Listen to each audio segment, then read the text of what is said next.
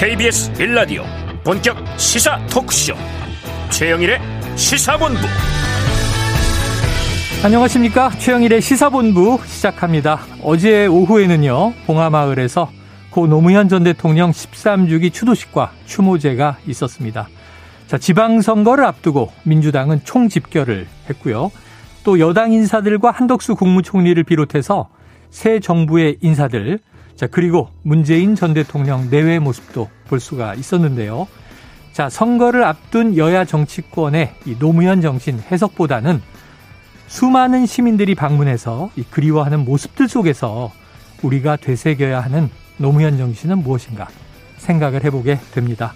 자, 윤석열 대통령 화상으로 IPEF 회의에 참석을 했고요. 대중국 견제 13개 나라 프레임워크 창립 멤버로 참여를 공식화했습니다. 또 저녁에는 청와대에서 열린 열린음악회에 김건희 여사와 모습을 나타내기도 했죠. 자, 그런데 비슷한 시간 정호영 보건복지부 장관 후보자 결국 자진 사퇴를 했습니다.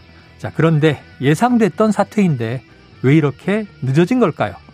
자, 이런 말이 나왔습니다. 협치를 위한 미랄이 되겠다. 지역사회 의료인으로 돌아간다. 자, 사퇴의 메시지인데 이 사퇴의 변도 국민 눈높이와 어, 차이가 있다 싶습니다. 어, 청와대 열린 음악회는요, 엊그제 일요일 저녁이었죠. 네. 자, 최영일의 시사본부 출발합니다.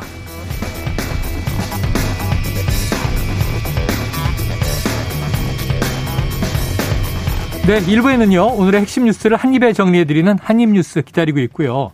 자, 오늘 2부에서는 정치권 취재, 뒷이야기를 들어보는 불사조 기자단이 준비되어 있습니다. 자, 이어서 봉도사, 정봉주 민주당 정기특위 위원장을 모시고 6일 지방선거의 판세와 민주당의 출구 전략에 대해서 자세히 들어보겠습니다. 자, 한 입에 쏙 들어가는 뉴스와 찰떡궁합인 디저트송 신청 기다리고 있으니까요. 오늘 뉴스에 어울리는 노래가 있으면 문자 샵 9730으로 자유롭게 보내주세요. 오늘의 디저트송 선정되신 분께는 커피 쿠폰 보내드립니다. 많은 참여 부탁드리면서 짧은 문자 50원, 긴 문자 100원입니다.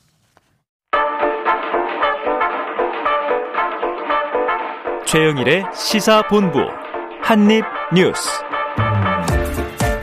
네, 오늘의 핵심 뉴스 한입에 정리해드립니다. 한입뉴스 박정호 오마이뉴스 기자 오창석 시사평론가 나오셨습니다. 어서 오세요. 안녕하십니까. 어휴, 오프닝에서 오보를 낼 뻔했어요. 열린 음악회는 주말 밤에 하니까 네. 2박 3일 바이든 대통령 방한 끝나고 그죠? 음. 그날 밤에 열렸던 거고 어제는 월요일 밤 오늘은 화요일입니다. 자, 근데 이제 어젯밤에 정호영 복지부 장관 후보자의 자진 사퇴가 결국 나왔어요. 음. 그런데 지금 이 시간 국회에서 굉장히 또 중요한 이슈가 음. 하나 전개되고 있습니다. 일단은 이제 원내 다수당이 네. 국회의장을 맡게 되는데 지금 이제 박병석 의장의 임기는 끝나고 네. 신임 국회의장 지금 선출 중이죠. 어떻게 됐어요?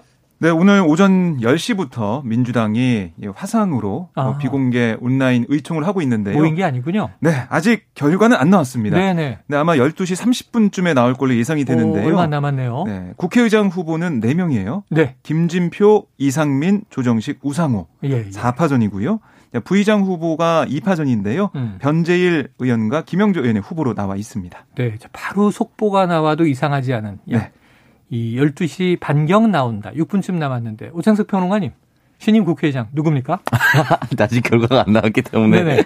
지금쯤 표결 다 끝나가지 네, 않겠어요? 네, 함부로 말씀드리긴 좀 어려운데요. 네. 지금 이제, 이제 흔히 표 계산을 해보면은 예. 조정식 의원과 우상호 의원의 표가 어. 겹치는 부분이 있다. 아하. 이 부분이 서로가 어떻게 정리가 되었을지. 그러니까 네. 결국은 두 사람 다 사퇴하지 않고 두 사람 다 단일화하지 않았으니까 양쪽에 결쳐서 있는 그 표심들을 얼마나 많이 당겨왔을까. 근데 당겨오지 못했다라고 한다면 전반기 국회의장을 양보했었던 김진표 의원이 무난하게 당선되는 가능성이 전 음. 높다고 보고요. 네네. 다만 160에서 170석 정도의 이 투표를 했을 때 결선 없이 그냥 최다득표자가 그냥 바로 음. 결정되는 구조 네. 아니겠습니까?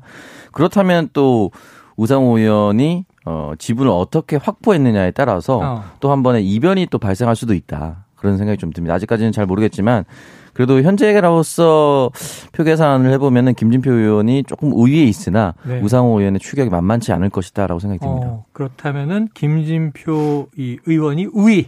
음. 우상호 의원이 추격전을 펼친다. 네. 다만 이제 조정식 의원과의 이제 표가 음. 어떻게 정리되느냐가 관건이다. 네. 알겠습니다. 자, 일단은 뭐 박정우 기자는 일전에 네. 김진표 의원이 이제 어떤 선수라든가 음. 나이 면에서 가장 유리하다고 본다 이렇게 얘기를 하셨었죠. 네, 그랬었나요? 제가 기억이 아, 않는데 지난주에 그랬는데. 아, 그랬나요? 어, 이거 불리한 기억은 지우는구나. 이분들이 다 기록에 있습니다. 네. 근데 이제 그 선수가 네. 김진표 의원이 이제 5선이니까 한 선이 더 높은데 네. 우상호 의원 같은 두 번 떨어져가지고요. 아. 정치 대비는 네네. 사실은 이제 뭐 이낙연, 조정식 의원보다 우상호 의원 더 빠릅니다. 아 그래요. 그게 그게 이제 제가 듣기로는 2000년 동기인가 뭐 그래요. 2000년 동기. 그래서 이제 밀레니엄 번, 동기네요. 네, 지그 두 번을 떨어뜨게 만들었던 지금 국민의힘 이성원 후보는 구청장 후보로 지금 또 나서고 아, 있습니다. 네네. 네. 자, 일단은 잠시 후면 어쨌든 새로운 신임 국회의장이 나올 것 같고요. 자, 지금 하반기 국회는 어떻게 될 것인가 관건인 이제 집중 초미에 집중이 되고 있는데 지금 이제 야당 어, 권성동 원내대표는 이런 얘기를 했어요. 국회의장과 법사위원장은 서로 다른 정당이 맡아야 한다. 근데 일반적으로는 이게 또 이 전통적인 관리이긴 했죠. 네, 뭐 그래서 이제 권성동 원내대표가 계속해서 이거를 지적하고 어. 비판을 하고 있는 상황인데 그럼 뭐 관건은 이제 민주당이 어떻게 나올 것이냐 이게 중요하겠죠. 음. 물론 이 지난해 7월에 여야가 합의를 한 건 법사위원장 자리를 국민의힘에 주는 쪽으로 네네. 합의가 됐습니다. 넘긴다. 네, 근데 민주당이 지금 또 얘기를 들어보면 네네. 이게 원내대표 간의 협의 통해서 음. 논의하는 거지. 그게 안 됐는데 어떻게 그거 약속을 지키라고 하냐라고 네. 얘기하면서 법사위원장을 국민의힘에 주기 쉽지 않다 이런 입장도 내놓고 있어요. 음, 음. 그래서 권성동 원내대표가 여기에 대한 비판을 좀 하고 있는 상황이고요. 물론 이제 한덕수 총리 인준이 좀 된 상황이기 때문에 여야 협치 분위기가 있어요. 이거를 어떻게 살려서 원구성도 원만하게 할 것이냐 네. 아니면은 좀 더 경론을 벌이면서 대치 상황이 이어질 거냐 이거 좀 봐야 될 것 같은데 이 하반기 뭐 국회의장 오늘 민주당이 선출하지만 이 의장단 선출과 함께 상임위원장 자리 특히 법사위원장 자리를 누가 가져갈 것이냐 어떻게 논의할 것이냐 이게 앞으로의 좀 주목할 수 있는 그런 관점이 될 걸로 보입니다. 그래요. 이번 국회가 시작할 때는 2020년 총선이었으니까 네. 지금 이제 민주당이 여당이었고 국민의힘이 음. 야당이었는데 지금 정권 교체가 돼서 여야는 바뀌어 있지만 민주당이 워낙 다수당이다 보니까 국회에서는 계속 여당 같은 느낌도 있어요. 자, 어떻게 보십니까? 법사위원장 자리 어떻게 해야 될까요? 이제 법사위원장 자리가 결국은 이제 국민의힘 측에서는 가져오고 싶어 할 거예요. 왜냐하면 음. 여소야대 국면이다 보니까 정부가 발의하는 것, 정부가 시행령으로 통해서 할 수 있는 것, 국회를 통과해야만 할 수 있는 것들이 분명히 차이가 있을 텐데 네. 법사위가 흔히 말하는 이제 옥상옥, 약간의 뭐 국회 상원격이 된 음, 그런 이제 표현을 많이 쓰잖아요. 그러니까 최종 관문이 되다 보니까 다른 많은 위원회들이 있음에도 불구하고 법사위원회가 가장 힘이 센 음. 그리고 여기를 통과하지 않으면 그 법안이 다 무력화되는 무효화되는 것이기 때문에 가져와서 어, 현 정부가 원하는 국정 사업이라든지 국정 과제들을 발의하고 바로바로 통과시켜서 반영시키고 싶어 할 음. 텐데 민주당이 되면 그렇게 해주지 않을 것이다라고 추정을 하는 것이고 네네. 네. 또 반대로는 민주당 입장에서는 아, 우리가 생각했을 때는 이건 국민의 이익에 위반된다, 위배된다라고 하면 막아야 되는 거 아니냐, 음. 뭐 이렇게 얘기를 하고 있는 거 아니겠습니까? 그렇기 때문에 쉽진 않은데 저는 아마 민주당이 넘겨주지 않을 것 같다. 아. 그러니까 말씀해 주셨다시피 네. 합의가 깨진 거거든요. 그러니까 예. 2021년에 김기현 윤호중 대표가 전반기 상임위를 11대 7로 나누고 네. 후반기는 이제 교섭단체 의석수에 따르되 법사위원장은 국민의힘이 맡는다라고 합의를 이뤘으나 음. 마지막에 이제 검찰청법 개정 국면, 흔히 말하는 이제 검수완박 네. 국면에서 네. 의장 중재안의 합의를 국민의힘이 음. 먼저 깨지 않았느냐. 아. 우리랑 같이 합의한 합의안도 깼는데 우리는 왜 그 전에 있는 합의안을 지켜야 되느냐. 아. 이 논리가 하나가 네네네. 네, 있고 네. 후반기의 국회 구성을 어떻게 전반기의 원내대표가 무슨 권한이 있다고 음. 결정을 해서 따라야 되느냐. 새로 논의해야 한다. 이 논의가 있거든요. 네. 그래서 당분간은 진통이 이어지지 않을까. 이거 쉽게 내주진 네. 않을 겁니다. 민주당에서. 그러니까 많은 청취자분들이 법사위원장 가지고 왜 이렇게 이제 사실 이번 국회 초에도 싸웠고 그래서 네. 상임위를 다 보이콧하는 바람에 처음에는 이제 그렇죠. 당시 네. 여당이었던 민주당이 다 맡았다가 나중에 분배하면서 지금의 합의가 나오게 된 건데 지금 법사위원장이 우리나라는 양원제가 아니지만 음. 마치 미국의 또 일본의 상원 같은 음. 역할을 한다. 그래 옥상옥이다. 그래서 민주당은 이런 얘기 한 거 아니에요? 좀 이제 이 규정 바꿔서 네. 법사위가 이 축자 심사, 자구 심사만 하게 되면 어떤 권한을 좀 내려놓으면 뭐 여가 맞든 야가 맞든 음. 상임위 중에 하나가 되는 거 아닌가? 가능성이 있습니까? 근데 사실은 음, 화장실 들어갈 때랑 나올 때 마음이 좀 다르잖아요. 아유, 죄송합니다. 아, 점심 시간인데. 네네. 그래서 딱 점심 시간에. 네, 아이고. 민주당이 사실은 여당일 때와 야당일 때 생각이 좀 다를 수가 있을 것 같아요. 네. 제가 볼 때. 물론 국민들이 볼 때는 왜 약속 안 지키냐 할 수가 있는데 또 야당 입장에서는 이건 또 국민의힘이 야당일 때도 같은 주장을 펼쳤죠. 네. 이게 밀어붙이식으로 여당이 다 가지고 있으면은 결국 피해를 보는 국민이다. 이런 주장을 펼치게 마련이거든요. 음, 음. 그래서 민주당도 이런 생각을 하고 있기 때문에 결국 이제 법사위원장 자리를 쉽게 내놓지 않을 것 같고 아까 말씀하신 것처럼 법사위원장 이 법사위의 이 권한을 역할을 좀 바꾸면 되는 거 아니야 이런 얘기를 하고 있는데 네. 이것도 이제 민주당이 과반 의석을 가지고 있기 때문에 음. 바로 이 실행이 되기 쉽지 않다 생각이 듭니다. 네. 정치가 쉽지 않네요. 바뀐다. 합의가 깨지기도 하고 화장실 비유를 들어주셨습니다만. 네. 알겠습니다. 자, 국회의장이 일단 누가 선출되는지와 법사위원장 여야가 어떻게 결말 짓는지 지켜봐야 될 것 같습니다. 자, 결국 이제 잠깐 말씀드렸지만 어제 저녁이었어요. 정호영 후보자 결국은 자진 사퇴가 나왔어요. 시간이 굉장히 길었 는데 네. 민주당과 국민의힘은 입장이 많이 다르죠? 그렇습니다. 민주당에서는 이 정호영 후보자 사퇴 얘기가 나온 다음에 만시지탄이다 음. 이렇게 얘기를 했어요. 만시지탄 무슨 뜻이죠? 예, 너무 늦었다는 거죠. 네, 예, 늦었다. 이, 이, 너무 늦게 이렇게 결정하는 늦었다 그러지 왜 어렵게 사자성어를 써요? 그러게 말입니다. 네. 그래서 너무 늦은 결정이다, 늦은 사퇴다라고 얘기를 하고 있고요.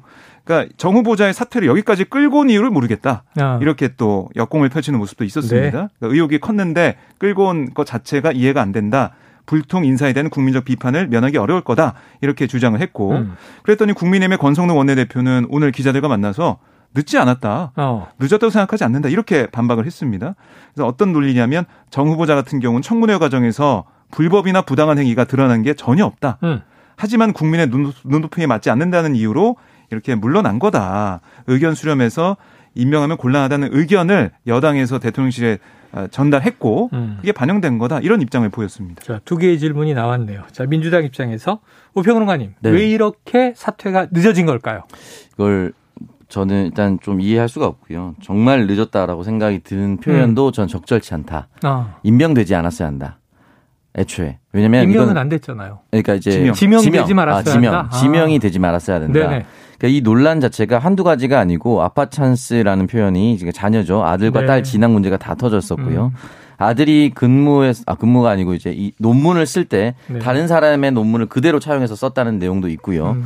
그리고 면접 때 이제 그 사람의 신원이 노출되지 않는다라고 했는데 신원이 다 노출돼서 네. 뭐 A, B, C 세 번째는 이름 다 노출돼서 점수를 굉장히 잘 받았다라고 음, 하는 것이 있었고 점수 만점. 중앙일보인데 공무 출장에서 골프 투어 댄스 파티를 벌였었다라는 이건 음. 보수 언론에서도 이렇게 비판을 할 정도로 네. 하나부터 열 끝까지 정말 지명돼서는 안 될 이유들이 너무나도 넘쳐났었는데 지명이 됐고 이것이 이렇게까지 끌고 왔다는 것 자체가 네. 굉장히 아이러니한 것이고요. 두 번째는 이거를 만약에 국민의힘과 윤석열 정부에서 일부러 끌었다라면 음. 민주당은 전략적으로 완벽히 패배한 겁니다. 음. 왜냐하면 정호영 후보자 한 사람 때문에 다른 후보자 들도 분명히 결격 사유가 있었음에도 네. 불구하고 네. 왜냐면 민주당에서 그런 사람들의 이름을 직접 거명을 했거든요. 맞아요. 근데 겨 고작 한 사람 정도만 자진 사퇴를 이끌어냈습니다. 음. 김임철 후보자 같은 경우는 보도를 통해서 자진 사퇴를 했기 때문에 음. 민주당이 낙마시켰다 보기 어렵습니다. 음. 그러니까 결국 한 명이거든요. 네. 초기 조각에서 그렇게 부적격 인사가 많다라고 했는데도 불구하고 한 명 정도를 결격으로 실제로 낙마시켰다라는 것은 정치력의 부재를 다시 한 번 더 느끼는 것이고 아마 대선 패배 이후에 당이 수습되지 않은 상황에서 음. 이런 전략을 빠르게 세우는 것 자체가 사실 말이 안 됩니다만은 음. 그럼에도 불구하고 이런 걸 돌이켜 봐서 복귀를 해서 앞으로 국정 운영을 하는 데 있어서 민주당이 협치도 협치를 해야겠지만 당이 원하는 것을 잘 이끌어 나가는 방향으로 음. 잘 어, 이제 구심점을 잡아야 된다라는 생각이 들고요. 정호영 후보자 같은 경우는 여러 가지 논란이 있었기 때문에 낙마로 과연 끝날 수 있을 것인가에 대한 음. 것도 저는 의문이라고 봅니다. 그래요. 정호영 후보자 논란도 많았고 그런데 너무나 시간을 늦어도 너무 늦었다. 애초에 지명되지 말았어야 한다. 그래서 저는 또 집권 여당 비판한 줄 알았더니 결론은 민주당이 인사청문회 망쳤다. 음. 잘못했다. 이렇게 결론이 나는군요. 득점했어야 될 찬스에 너무 실점을 했다. 음. 자, 그건 뭐 우리가 여러 차례 짚은 바가 있습니다. 자, 다음 이슈는 요거 제가 좀 납득이 안 돼요. 네. 박지현 민주당의 음. 공동 비대위원장 지금 사과를 오늘 오늘 오전에 사과를 했는데 네. 이게 어떤 사과이며 이게 당의 목소리가 좀 달라요. 어떻게 된 겁니까? 그러니까 이게 이제 사실은 지도부 같은 경우는 전날 일정이 공지가 됩니다. 근데 그 일정 공지에는 없던 일정이 오늘 음. 아침에 한 8시 18분 정도에 기자들에게 공지가 됐고요. 네. 9시 50분쯤에 기자회견 열었는데 오늘 이 국민들을 향해서 유권자들 향해서 민주당이 그동안 뭐 처절한 반성과 그다음에 쇄신한다고 했는데 그런 걸 좀 못 보여주는 그런 부분에 대해 음. 사과하면서 또 오늘 또 90도 허리 숙여서 어 인사를 했는데 아, 사과하는 아, 그런 아, 이 인사를 했는데 한 10초 정도 가만히 이 고개를 숙이고 있는 모습 이것도 좀 눈에 좀 들어왔고 네. 눈물 좀 글썽이는 모습도 보였는데 그러니까 그동안 민주당을 향해서 왜 책임 있는 사람들이 후보로 나오느냐 이런 비판이 계속 있었다는 거예요. 음. 그래서 거기에 대해서 사과드리고 음. 다시 한번 그래도 기회를 달라. 정말 민주당의 쇄신과 아, 그 다음에 혁신을 위해서 노력할 테니까 기회를 한번 더 달라. 네. 읍수하는 그런 기자회견이었고, 그리고 이제 당내에서는 뭐 당 대변인이나 얘기를 좀 들어보면 이게 이제 당의 어떤 공통적인 전략에 따라서 당을 대표하는 그런 사과, 호소문 발표는 아니었다라고 얘기를 하더라고요. 네. 그러니까 개인 자격으로 기자회견 했다. 이렇게 호소문을 발표한 거다. 박지현 위원장이 그렇습니다. 얘기를 했고, 그러니까 뭐 박지현 위원장이 전국을 다니면서 느꼈을 때 네. 민주당에 대한 여러 가지 질책 거기에 대해서 다시 한번 좀 기회를 달라. 워낙에 또 상황이 어려우니까 음. 그런 의미로 보여지고요. 아, 또 하나는 그런 부분도 있어요. 지금 당내 여러 성비 문제들 음. 이런 게 좀 불거져 있는데 그걸 처리하는 과정에서 박지원 위원장을 향한 비판의 목소리 좀 큰 상황도 보여지거든요. 네. 특히 강성 지지층에 있어서 비판이 좀 많이 나오고 있는데 그런 상황에서 좀 그거 그 상황 좀 넘어서면서 넘어서면서 민주당의 지방선거 승리나 아, 선전을 위해 노력하는 모습을 좀 보여주면서 자신의 개인적으로 좀 어려운 상황도 뛰어넘는 그런 전략적인 판단도 한 게 아니냐 이런 분석도 나오고 있습니다. 그렇죠. 그런데 저는 좀 납득이 안 된다고 아까 말씀드린 이유가 공동 비대위원장 당의 최고 지도부예요. 네. 그런데 공식적으로 기자회견을 하면서 사과를 한 거예요. 음. 그런데 당에서 저 개인적인 자격이고요. 당의 공식사 아닙니다. 라고 음. 하면 음. 이 사과는 폄훼가 되잖아요. 네. 아까 얘기한 대로 민주당이 잘못한 게 많은데 음. 기회를 주십시오라고 읍소하는 거라면 선거 전략 차원에서 뭐 해볼 만한 시도인데 음. 당에서 이거를 비토하면서 음. 오히려 사과와 이 읍소의 가치를 깎아내리면 이게 될 전략도 안 될 판이 아니냐. 네. 왜 이러나 싶은 거거든요. 뭐 그렇게 보일 수밖에 네네. 없다라는 것이고. 왜 그렇게 된 거예요? 이게 결국은 이제 서로 팀 플레이가 안 되고 있는 거예요. 네. 현장에 있는 사람이 간절하게 호소를 해달라라고 얘기하는 것과 가장 잘 보이게 잘 보이는 곳에 있는 음. 당 대표격인 비대위원장이 공중전을 할때 네. 사과를 하는 것의 메시지는 다릅니다. 네. 그러니까 사과를 하게 된다면 국민들 입장에서는 저 사람이 잘못한 사람, 음. 잘못한 세력으로 낙인이 찍히는 거예요. 음. 도와주십시오. 간절하게 응원해 주십시오. 한 표만 더 주십시오 하는 음. 엎드리는 자세와 사과하는 자세는 다른 거거든요. 네.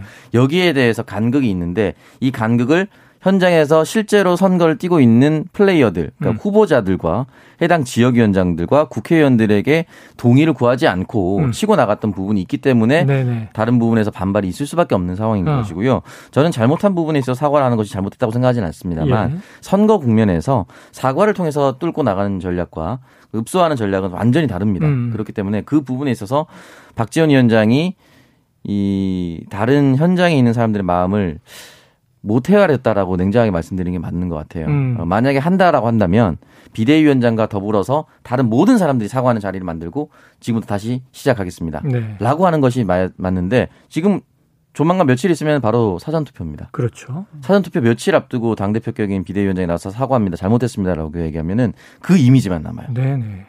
사과하겠습니다. 사과하겠습니다. 다시 기회를 주십시오. 이 뒷문장은 사라지고요. 음. 사과합니다만 남아요. 그러니까 이게 정치인의 메시지가 나의 의도로서 정확하게 전달되기 위해서도 정치인의 언어를 쓰는 숙련의 기간도 필요한 거거든요. 네네. 그건 국회의원들도 마찬가지인데 박지원 비대위원장 같은 경우는 이 직책에 비해서 정치 경력이 사실은 짧아요. 그러니까 기간을 제가 말씀드리는 겁니다. 그러다 보니까 나의 의도, 나쁜 의도로 했다고 생각하지는 않아요. 음. 왜냐하면 당대표이기 때문에. 그러나 이 의도와 현실로 반영하는 이 간극을 좀 주변에서 좀 조언을 해줄 때 좀 부족하지 않았나 라는 생각이 들고 당장 내가 후보로 뛰는 사람들 입장에서는 저 한마디로 내가 바람이 마을에서 이상이 불어서 떨어질 수도 있는 상황에서 음. 분노할 수밖에 없는 거죠. 음. 그 부분이 지금 계속해서 엎치락 뒤치락 나오고 있다라는 생각이 듭니다. 현장과 지도부의 팀 플레이가 손발이 잘 맞지 않았다. 그리고 이제 박지원 위원장이 좀 개인 플레이를 한 것 같다. 이런 추정, 거기에 대해서 선긋기를 한 것이다. 아, 한번 이게 어떤 효과를 가질지 지켜보도록 하죠. 사실은 아침에 제가 속보를 이렇게 보니까 한 줄로 정리되는데 깜짝 놀랐어요. 음. 왜냐하면 개항을 이재명 후보에 대한 사과처럼 음. 속보가 아, 떠서 네. 어 이걸 지금 며칠 후에 선건데 이걸 지금 사과하면 문제 아닌가? 근데 이제 내용은 그게 아니었는데 네. 여러 가지 좀 혼선이 있는 것 같습니다. 자, 지금 현재 12시 41분을 향해 가고 있는 시간인데요. 점심시간에 교통 상황을 알아보고 계속 이어가겠습니다. 교통정보센터의 이승미 리포터 나와주세요. 네, 이 시각 교통 상황입니다. 남해고속도로 부산 방향으로 창원 1터널에서 승용차 관련 추돌 사고가 났습니다. 1차로 막고 처리 작업하고 있는데요. 여파 있습니다. 하만 2터널에서 창원 1터널 쪽으로 정체입니다. 중앙고속도로 대구 방향으로는 대동요금소에서 작업 여파로 1km 구간 정체되고요. 중부 내륙고속도로 양평 방향으로 창녕 부근 1, 2차로에 장애물이 떨어져 있어서 주의하셔야겠습니다. 이후 괴산에서 충주 사이 2차로에서 비탈면 보수하고 있는데요. 현재 조곡터널에서 매현 2터널까지 2km 구간에서 여파받고 있고요. 영동고속도로 강릉 방향으로 반월터널에서 부곡까지 9km 구간 정체입니다. 용인에서 양지터널 쪽으로도 밀리고 있고요. 서양고속도로는 목포 방향으로 안산분기점에서 순산터널까지나 팔탄분기점에서 3km 구간 막힙니다. KBS 교통정보센터였습니다.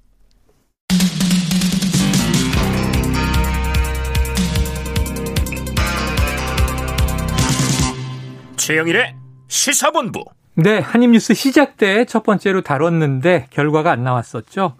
이 하반기 국회의장, 신임 국회의장입니다. 어, 선출이 됐는데 박 기자님 누굽니까? 네, 오선의 김진표 의원이 21대 하반기 국회의장으로 선출이 됐습니다. 맞췄네요. 아, 제가요? 오늘 맞췄는데 기억이 나지 않는다고 하는 바람에 무효가 돼 버렸어요. 어떡해요. 맞췄는데. 그러니까 지금 보면은 이제 29일까지 박병석 의장의 임기예요. 음. 그 전에 국회 본회의에서 투표를 거쳐야 되는데요. 네. 사실 무기명 투표를 하지만 이게 관례상은 원내 일당이 어. 국회의장을 가져오는 상황이 네. 됩니다. 그리고 이제 부의장 후보에는 예, 김영주 의원이 또 확정이 됐습니다. 음, 부의장은 김영주. 네. 후보인데 결국은 이제 국회에서 의결을 거쳐야 되는 거죠. 네, 근데 사실상 확정이 됐다라고 사실상 확정인데 네. 어쨌든 신임 국회의장 후보 5선의 김진표 의원, 부의장 후보 김영주 네. 의원입니다. 자, 그러면 이제 이제 선출이 된 거니까 사실상 오 평론가님 너무 많이 듣던 익숙한 이름이긴 해요. 네. 김진표 신임 국회의장 네. 어떤 인물입니까? 김진표 의장 같은 경우는 민주당에서 경제를 얘기했을 때 빼놓지 않고 등장하는 이름 중에 한 명이라고 생각합니다. 경제통. 지금 현재 이용석 광주시장을 포함해서 음. 경제통으로 분류되고 있고요. 실제로 문재인 대통령이 국정을 출범을 했을 때 인수위가 음. 없지 않았습니까? 네네네. 인수위 대신에 이제 만들었었던 것이 있었습니다. 아. 거기에 대해서 국정 과제를 선정하고 네. 그걸 다 이끌어가는 위원장을 도맡아서 음. 전체적으로 문재인 대통령의 국정을 그리고 나갔고 문재인 대통령과 함께 호흡을 맞췄다라고 볼 수가 있고요. 네. 아까 전에 제가 이제 우상호 의원이 2000년 동기다라고 했었는데 김진표 의원 같은 경우는 2004년 수원에서 이제 국회를 시작해서 음. 그, 그 뒤로 내리 5선을 아, 어, 그때도 이제 탄핵 국면인데 예. 열린우리당 시절이네요. 예, 2004년이니까요.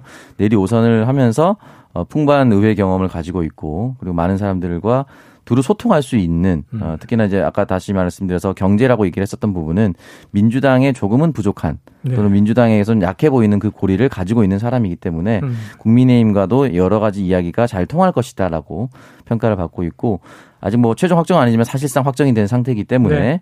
어, 앞으로 국회를 잘 이끌어 주시길 바라고 또 윤석열 정부와의 호흡도 굉장히 중요합니다. 예.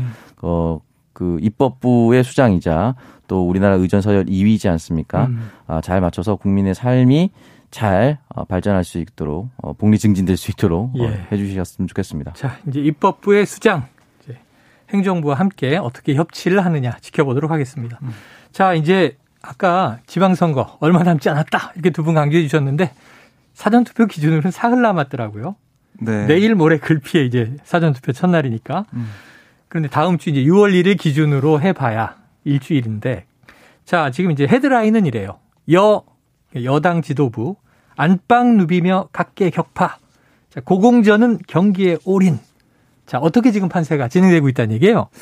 그러니까 여당의 그런 입장을 좀 보면 국민의힘, 네, 국민의힘의 입장을 보면 사실상 분위기가 좋다라는 걸 좀 알 수가 있어요. 어. 아, 왜냐하면 이준석 또 권성동, 김기현 이 쓰리톱이 네. 지역을 나눠서 가는데 지역의 기초 어, 의원 선거부터 해가지고 구청장 선거까지 다 이제 보고 있다는 거거든요. 네네.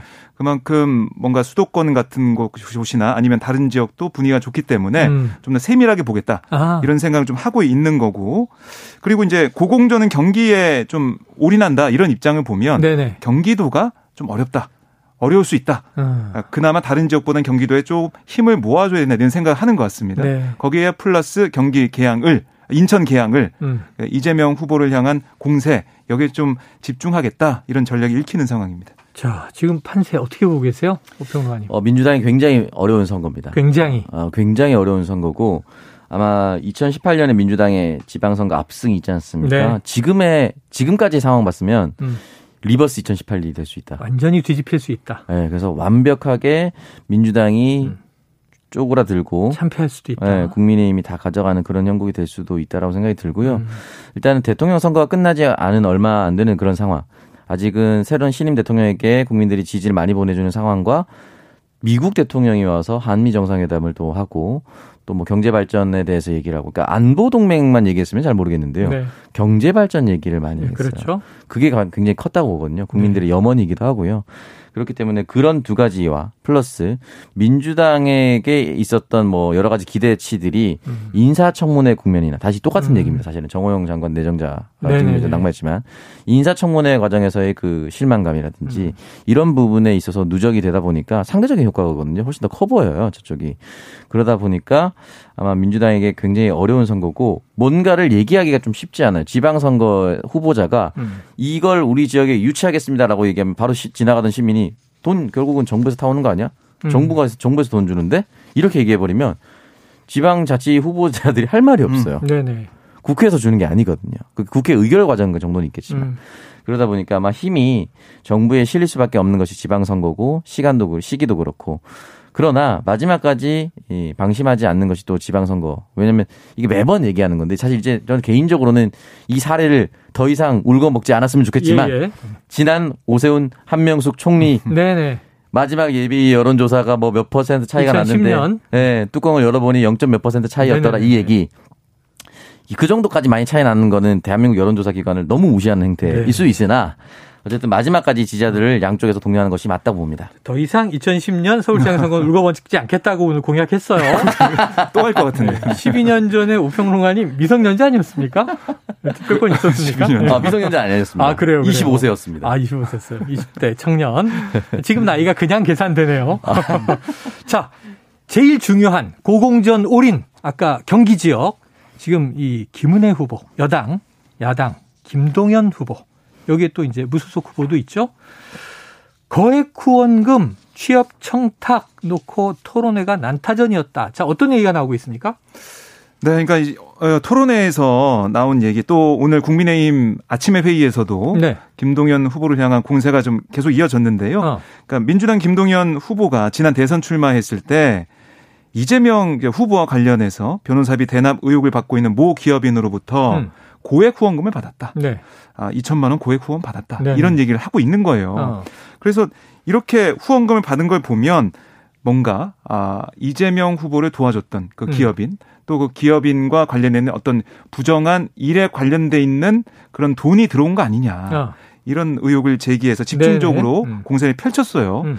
이게 이제 국민의힘 또 김은혜 후보 쪽에 어제 이제 공세 포인트였고요. 음. 근데 김동연 후보 쪽에서는 김은혜 후보의 KT 취업 청탁이요. 네네. 이거에 대해서 계속 공세를 펼쳤습니다.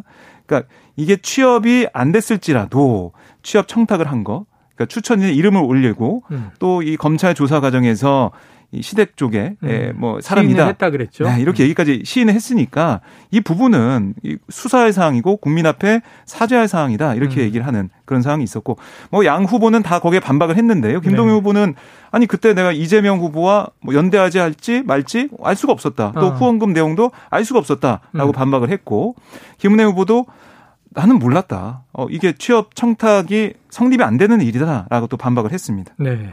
자, 박지원 비대위원장 사과를 했잖아요. 네. 김동연 후보 오늘 오전 국회 소통관을 찾아서 사과를 했습니다.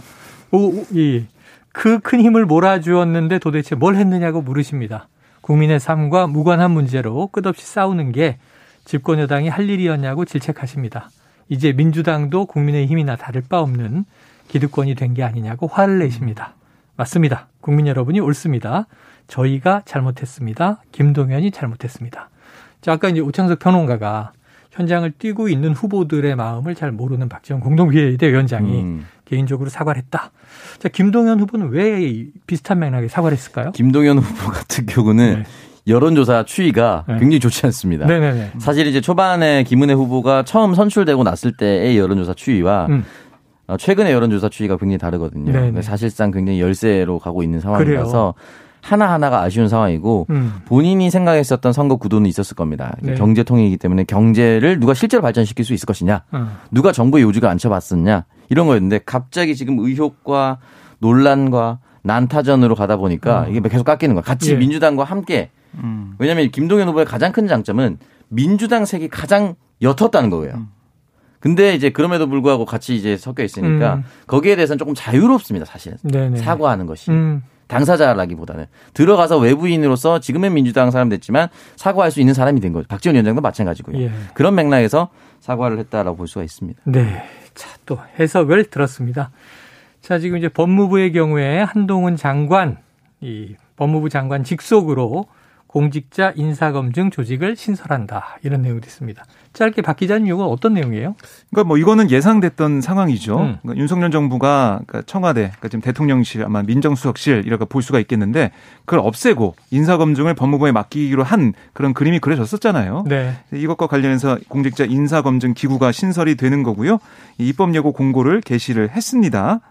그래서 결국에는 이 인력을 증원하고 직제를 개정하는 그런 상황이 지금 그려지고 있는 상황이고요. 음. 인사정보관리단장의 법무부 장관 직속이 되는 거고 인사검증 조직에는 최대 4명의 검사를 포함해서 네. 20명이 합류할 전망인데 이렇게 되면 결국 인사 검증의 그 권한도 가지고 음. 수사의 음. 권한도 가지고 여러 가지로 법무부의 권한이 더 막강해지는 게 아니냐 이런 네. 얘기가 나오고 있습니다. 알겠습니다. 과거에는 이게 또 민정수석실이 일부 하던 업무를 법무부가 이관받는 측면도 있는 것 같아요. 자, 오늘 한입 뉴스는 여기서 정리하겠습니다. 박정호 오마이뉴스 기자, 오창석 시사평론가 오늘 고맙습니다. 고맙습니다. 고맙습니다. 자, 오늘 시원한 디저트송이 들어왔습니다. 청취자 8771님, 윤종신의 팥빙수. 여름에 빼놓을 수 없는 곡이죠. 날씨도 덥고 시원한 팥빙수가 저절로 그리워지는 날이네요. 국민들의 맘도 시원하게 풀어주길 바래요. 자, 커피 쿠폰 보내드리고요. 노래 듣고 입으로 돌아옵니다.